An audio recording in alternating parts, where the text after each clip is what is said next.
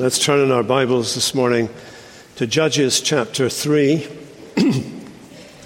Book of Judges chapter 3, reading at verse 7. Let's hear the word of God. And the people of Israel did what was evil in the sight of the Lord. They forgot the Lord their God and served the Baals and the Ashtaroth. Therefore, the anger of the Lord was kindled against Israel, and he sold them into the hand of Cushan Rishathaim. By the way, this is four times in this reading that I've got to say this. Uh, the king of Mesopotamia. And the people of Israel served Cushan Rishathaim eight years. When the people of Israel cried out to the Lord, the Lord raised up a deliverer for the people of Israel who saved them. Othniel, the son of Kenaz, Caleb's younger brother. The Spirit of the Lord was upon him, and he judged Israel. He went out to war, and the Lord gave Cushan Rishathaim, king of Mesopotamia, into his hand. And his hand prevailed over Cushan Rishathaim. So the land had rest forty years. Then Othniel, the son of Kenaz, died. In the name of the Father, and of the Son, and of the Holy Spirit. Amen. I want to introduce you to three characters that appear in this chapter, this section of the chapter. Three friends that you should know. Othniel, Ehud, and Shamgar. Three men, among others, that give us the, the title of this entire book, the book of Judges. These are the first three judges to which we're introduced in this book. Now, we've already noticed that the book of Judges has a particular order uh, and, uh, and form, shape. It has two introductions, which we've already studied together. It has two conclusions. There are 12 judges, six major judges, six minor judges. What does it take to be a minor judge? Like the minor prophets, just that there's not as much said about you as there, are, there is about the major ones. That's all. Nothing spiritual difference or anything. And there is also one anti judge, a man called Abimelech. Here in chapter 3, we meet in quick order the first two major judges and the first so called minor judge. Well, I was thinking about this right at the beginning of the week, and you'll see how it changed over the week. But as I was thinking about this, somehow the, uh, the music of Leonard Cohen came to mind. And I was thinking of his Hallelujah. Some of you will know that, a generational thing. Uh, the words a minor chord, a major lift came to mind, and I was thinking, well, you know, in this passage there are two major chords and one minor gift. I thought it, I thought it kind of rhymed with Cohen. Anyway, it obviously didn't have the impression, make the impression it was meant to do. And anyway, by the middle of the week, it abandoned doing all three of them, so it, what I've just done is actually irrelevant to this morning. But you needed to know where I was coming from. But everything in this chapter, uh, then, if we had to read on, everything in this chapter is there because of the words of chapter 2, verse 16. Then the Lord raised up judges who saved them, that is, saved Israel, out of the hand of those who plundered them. It's these first three men, in a sense, who set the standard and establish the pattern for each of the following judges in the book. The big lesson of this chapter for us is that God acts as He wills and He chooses those whom He uses. He will act as and with and how He decides. Even when we don't understand what He's doing, even when, from an observer's point of view, we don't think God's actually being godlike. There's a verse of a hymn by William Cowper that captures this. Blind unbelief is sure to err. In other words, we're going to get it wrong if we just look from a position of unbelief at what God is doing. Blind unbelief is sure to err and scan his work in vain. God is his own interpreter, and he can make it plain. He can make it plain. This means that sometimes, from our point of view, God may act unpredictably from our human point of view. Uh, while remaining, apparently, according to the Bible, remaining the God of order, the God who is immutable, that is, unchanging, and faithful in all his ways. So, whenever we come across things about God that we don't quite get our minds around, we're to draw into our, our sight, our memory, the words of Isaiah 55 My thoughts are not your thoughts Neither are my ways your ways. My ways are higher than your ways, and my thoughts higher than your thoughts, says the Lord. Well, the first of these three men we're going to look at today is Othniel. He sets the pattern and the pace. Uh, he's uh, Caleb's nephew. Nep- uh, Caleb, you will remember if you remember your Bible school. Back in the day, you'll remember that there were 12 spies sent to spy in Canaan, 10 were bad, 2 were good. Well, Caleb is one of the two good ones. In the book of Numbers, this is what God says about Caleb. But my servant Caleb, because he has a different spirit and has followed me fully, I will bring to that land from which he went, and his descendants shall possess it. And when eventually they entered the promised land, it was Caleb who went and captured the city of Hebron, leading his army, winning a great victory at the young age of 85 years of age. So Caleb, Caleb is a key figure in the early chapters of this book. And Caleb's daughter, you remember, emerged right at the very first chapter of the book, the formidable Achsah, uh, she is the one who was offered by her father. He offered his daughter. Not, not, not, the best thing to try out, guys. This is not good behavior to follow, but he offered his daughter as an incentive for one of the men to man up and lead the, ba- the battle against the city of Debir. Othniel was the one who took the test and won the girl. And Caleb saw in Othniel a kindred spirit, a man for the hour. As sometimes we say, cometh the man, cometh the hour, cometh the man or the woman, in the case of the book of Judges. Well, as we come to the passage, let's note that it comes in three movements.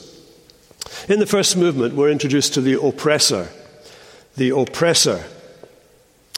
When we left Israel last, it was living comfortably in the land of Canaan. It was blending in among the people there. And we heard the dreadful conclusion of that process eh, back in chapter 6 of verse, of verse 6 of chapter 2. They served other gods. He's talking about Israel, the people of God. They served other gods. In other words, they were systematically surrendering their identity as God's people in order to fit in with Canaanite society. That story has been repeated time and time again. In the 19th century, uh, most of Europe and some of American universities, Christian universities here, capitulated to the Enlightenment project, which despised most medieval material as being in the dark. There, was no, there were no dark ages until the Enlightenment called them dark ages, so you wouldn't read the stuff that was produced then. Wonderfully, today, there has been an absolute resurgence of interest in the medieval period, especially theologically and historically. But uh, they, bought, they bought into the new philosophers, no longer Plato and Aristotle, but uh, Hegel and Kant. And soon emerging from those into the 20th century, we have, uh, we have forces uh, that uh, adopt the principles of the 19th century in deconstructing many of the doctrines and truths that Christians have believed. And the outcome is that you can go to a country like Scotland, my, my, where I was born and brought up. Scotland used to be called the land of the book. We sang one of Scotland's great hymns at the very beginning of the service, Oh God, our help in ages past. Well, it comes out of the Bible, so it was God's before it was Scotland's, but frankly, there are periods where it's hard to distinguish the one from the other. But, but, but, but now you go to Scotland and you will see many of the remarkable churches that were built during the period of, of, uh, of the church's growth all over Scotland. And now you find these beautiful church buildings, luxury flats, warehouses, and nightclubs. In fact, most of the nightclubs in Glasgow are former churches. The glory has departed. Even in the 20th century, theologians peddled the idea that God is dead. There was the introduction of some Marxist and fascist ideas uh, in, or baptizing Marxist and fascist ideas round about the 40s, uh, or the 30s and 40s of the 20th century, designed to neuter Christians and Christianity. And what these groups failed to do Secularism has done with far greater success. The church has imitated the culture. It has muted that which is offensive to the culture, our culture despises in particular, and it has adopted the standards of this age. And here's the, here is the heart of what's happening today. In this world today, wherever you go, not just in America, it's no longer we, we no longer have the nation states in their own little uh, uh, entity of their, their own. We, we live in a global world in which everything is fl- floating freely throughout the world. But today, what it is, we call evil good, and we call good evil. And when we do that, we break the law of God. And that's what precipitates the words that we read at the beginning of this section. They did evil in the sight of God. Now, now understand that as we read this, we're not thinking about people outside the church. We're not thinking about what the world is doing, what they're doing in Hollywood, what they're doing in Washington, D.C., or what they're doing in London or Beijing or wherever. This is, this is the church. Israel is the church of that period. It's the place and people of God. And it's this people who have lost their knowledge of God. And so what we find is that God hands over his own people.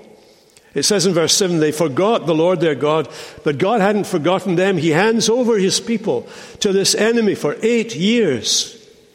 He sold them into the hands of Cushan. I won't say his title now every time. They, hold, they, they sold them into his hands, and the people of Israel served Cushan for eight years.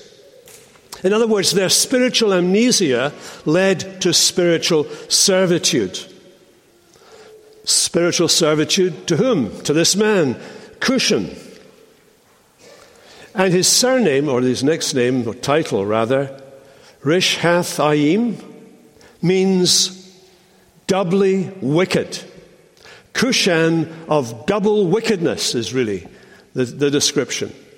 In other words, he represents the epitome of evil. And he's first in the list of these judges in order to introduce us to a little thought that's going on beneath the surface here.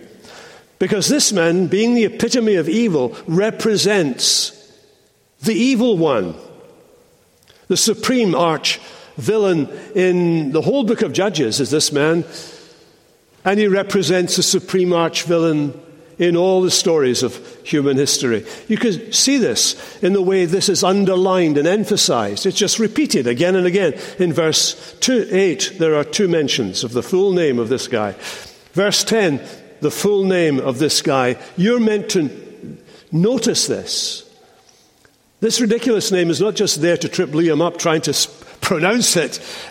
Though, frankly, it was a bit of a nightmare. Uh, but, and that's why I'm not repeating it again in this sermon, I promise. But it's there for you to pay attention to. This is an extremely wicked person. He is the kind of living embodiment of the devil, if you, if you will.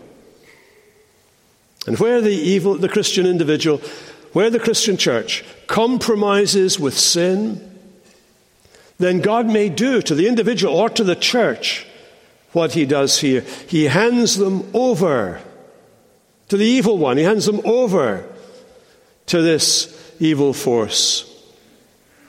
You see, when people at large in society suppress the natural knowledge of God that they're born with in their conscience and in nature, and they deny God, then what they do is they place themselves into the arms of the evil one.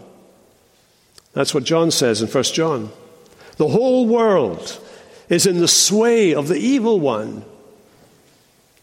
And to a church that compromises with false teaching, Jesus promises, well, I'm going to come quickly and I'm going to fight against those false teachers with the sword of my mouth, that is, with my word.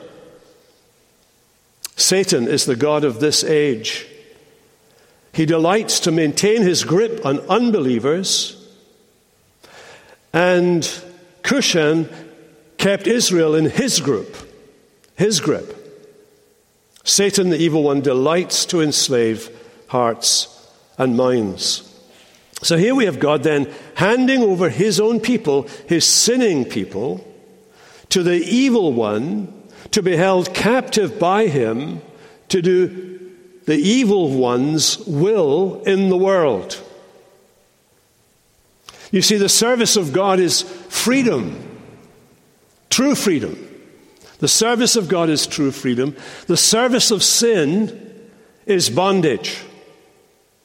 And if you want to follow a foreign God and serve it, be prepared to be tyrannized by it. Because your adversary, the devil, is prowling around like a roaring lion looking for anyone he can devour. Uh, Richard Rogers, one of the reformers, puts it like this Sometimes God delivers us as individuals, as churches, over, He delivers us over that He might bring us to an end of ourselves.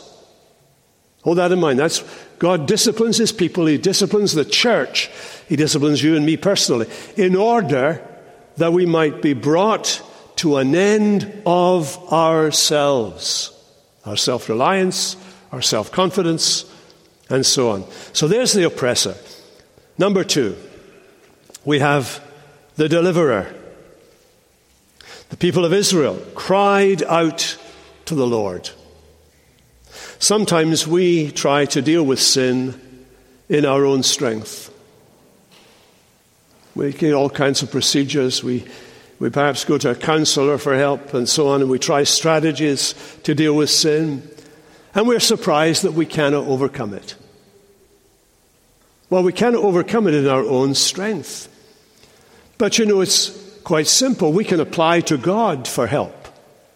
We can apply to God for help in order to deal with sin. There are things you and I just cannot do by our own nature.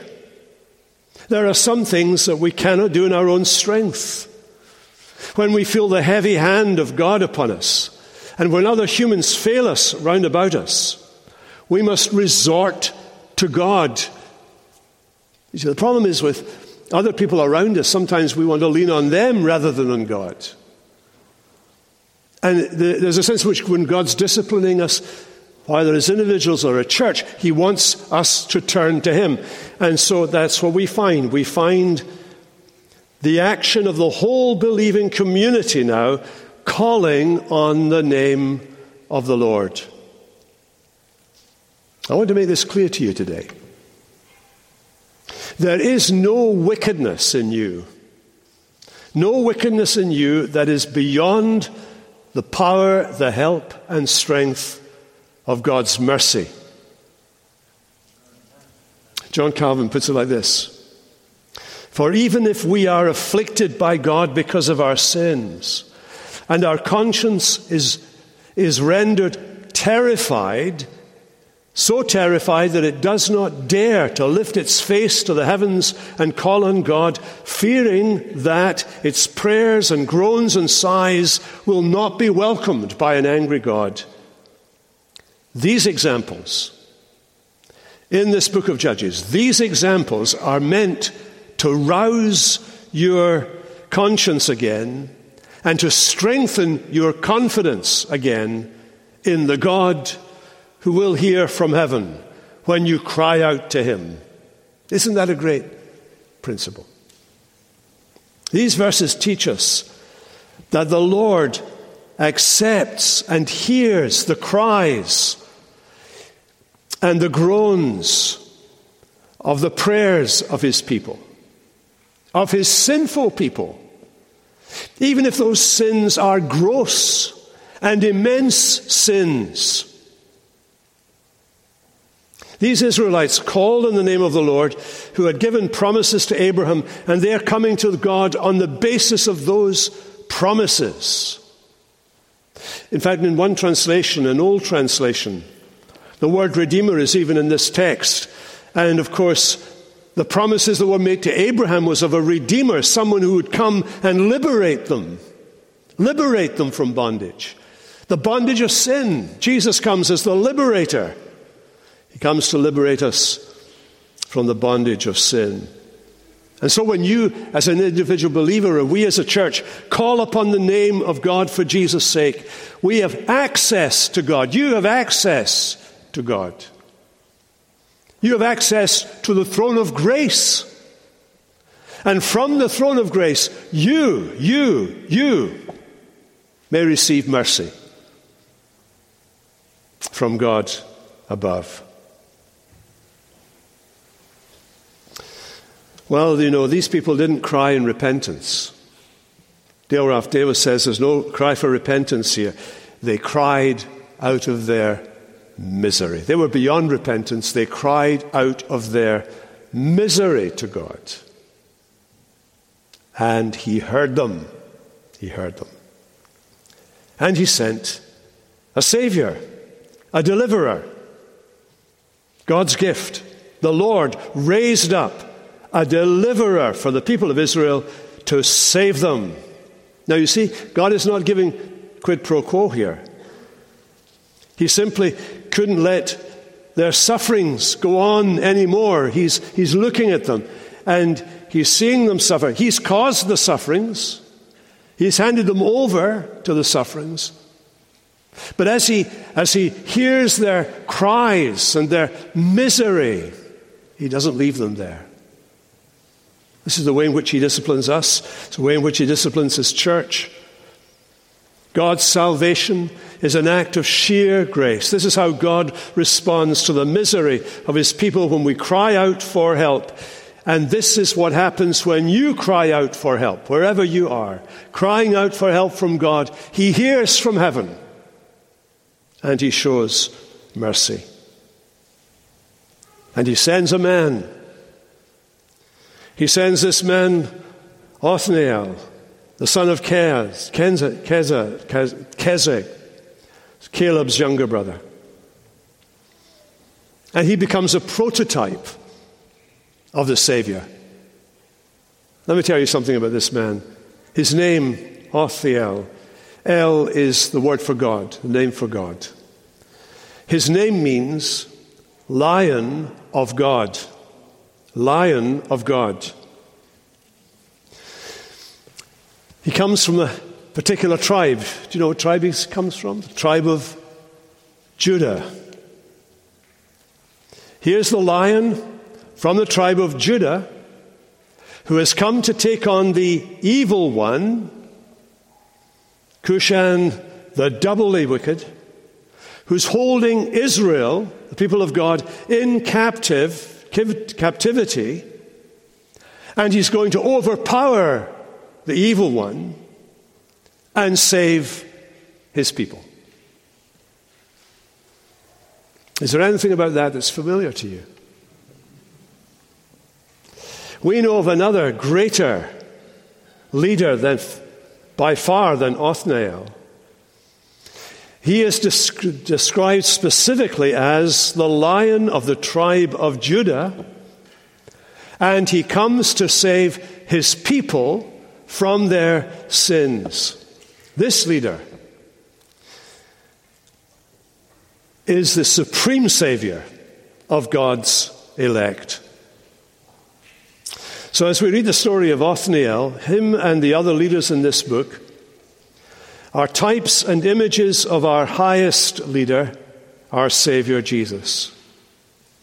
He comes to liberate and defend us, not just against flesh and blood, that is other people and other forces and tyrannical enemies, but even from sins and ideologies and uh, uh, all aided and abetted by the powers of darkness, the rulers and authorities of this present age. He takes that on. He takes on sin and the law and death and hell, and he brings us life and liberty and eternal happiness. This deliverer points us to our deliverer. And then, thirdly, we have the conqueror. This is what we're told. The Spirit of the Lord was upon him, and he judged Israel. Othniel didn't do this because he had a particularly effective bodybuilding regimen, that he was a kind of super duper muscle bound uh, man with a lot of strength. We're going to read about a big man in the next story, and we will leave that till then. Actually, every one of these Every one of these judges in the book of Judges is able to save Israel only by the power of the Holy Spirit. All the images we have of them as being, you know, macho type guys, only by the power of the Holy Spirit. You see, even we, even you, cannot do all things on your own. We can do all things, however, through Christ who strengthens us. So Othniel, the, uh, the Redeemer, this deliverer, by the power of the Spirit, gives the land rest for 40 years. That's a long period, whole generation. They had rest from their enemies. Our Savior gives us the saints everlasting rest. And those people that God sometimes sends to the church as uh, leaders in times of trouble. Sometimes they get us a period where the church is able to thrive and grow and be blessed by God, and we can pray for that. Now, th- there is one thing that I need to pause for here to address. Peter Martyr uh, Vermigli, in his book on Judges, raises this question whether God is the cause of sin. Now, that question is raised, isn't it, in the text? It says, The Lord sold the Israelites to the king of Mesopotamia. And on the surface, it seems that the Lord helps this wicked man to satisfy his tyrannical ambitions and achieve global, global power, or at least local power over the nations round about him. This doubly evil man, you see, does not act by just cause, and he has no legal title when he takes over Israel and the people. Now, what answer would you give to that? Very often, the facile answer is just to say, well, God permitted it. But as Vermigli points out, we often find that Scripture is far bolder than we are. God is said to deliver, to command to harden. He brings tragic events, or he allows tra- tra- tragic events to happen, and he works, he sends those events by permitting people to do it. Jesus said, The sparrow doesn't fall to the ground without your father, that is, without your father's will that teaches us or suggests that without the will and counsel of God, nothing, be it ever so small, can come to be. We see this illustrated in Isaiah. In Isaiah 5, much later on in Israel's history, she has sinned again, and God intervenes. And he promises that he will act in justice to judge his rebellious people. He's going to exile them from their land. He's going to whistle to the nations, and the nations will come and do his bidding. They'll come and do what they want to do, but they'll do it by his bidding. That's chapter 5.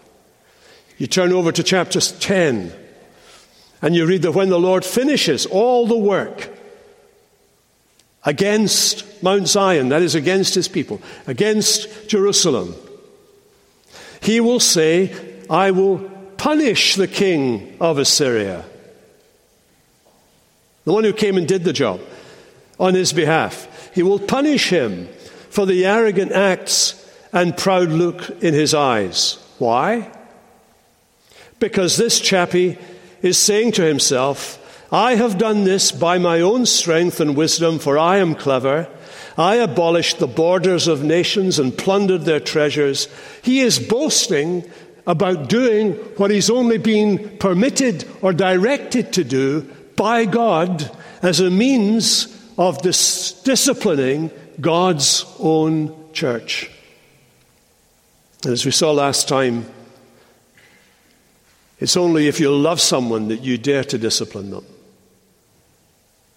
It's only if you love someone that you're prepared to take the hard action.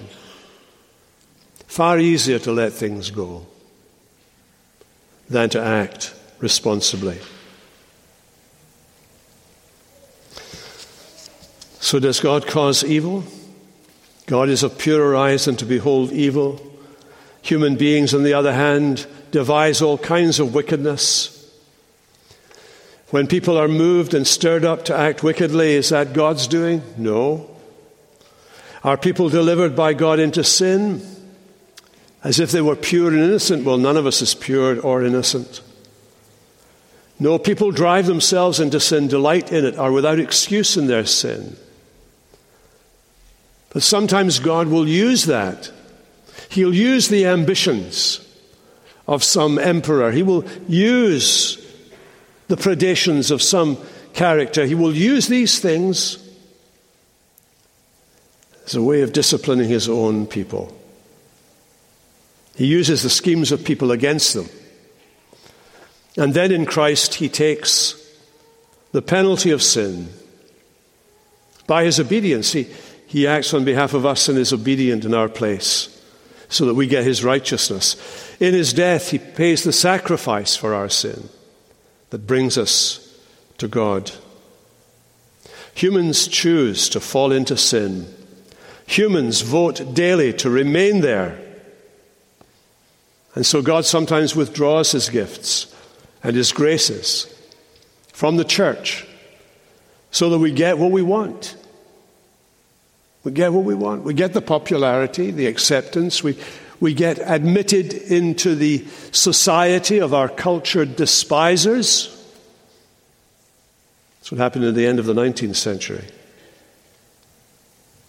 But then God sends a Savior, and from our perspective, the Savior has come. He has come to rescue us from ourselves. He has come that we might find rest for our souls. He has come in answer to your cries for help out of your misery. He has come. Well, the real rest that Israel enjoyed was a finite rest. And you know, in times in the life of the church, God raises up characters who play their little part on the stage, as it were, by which God calls his people back to himself. In the 30s and 40s in Scotland, up the east coast of Scotland, there were the, the towns and villages along the coast were and had been for generations cold, indifferent, hard places for the gospel. Church planting, impossible. Church building, building up the people, impossible. Any attempts to do things in the open air down by the shore to reach people, impossible.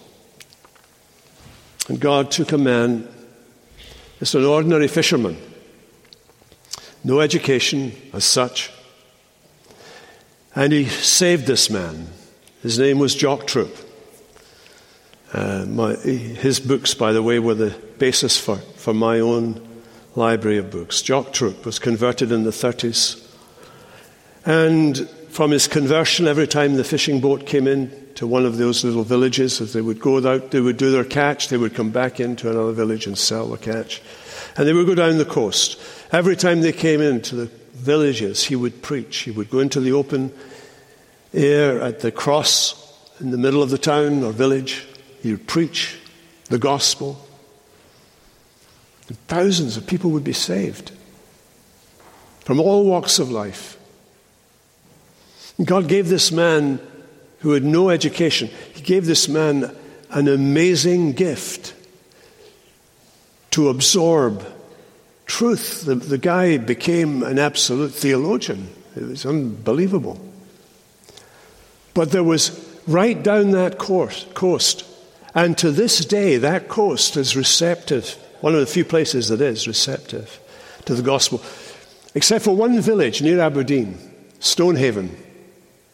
They've tried and they've tried and they've tried and they've tried and they've tried to, and they've tried to get things really going at Stonehaven.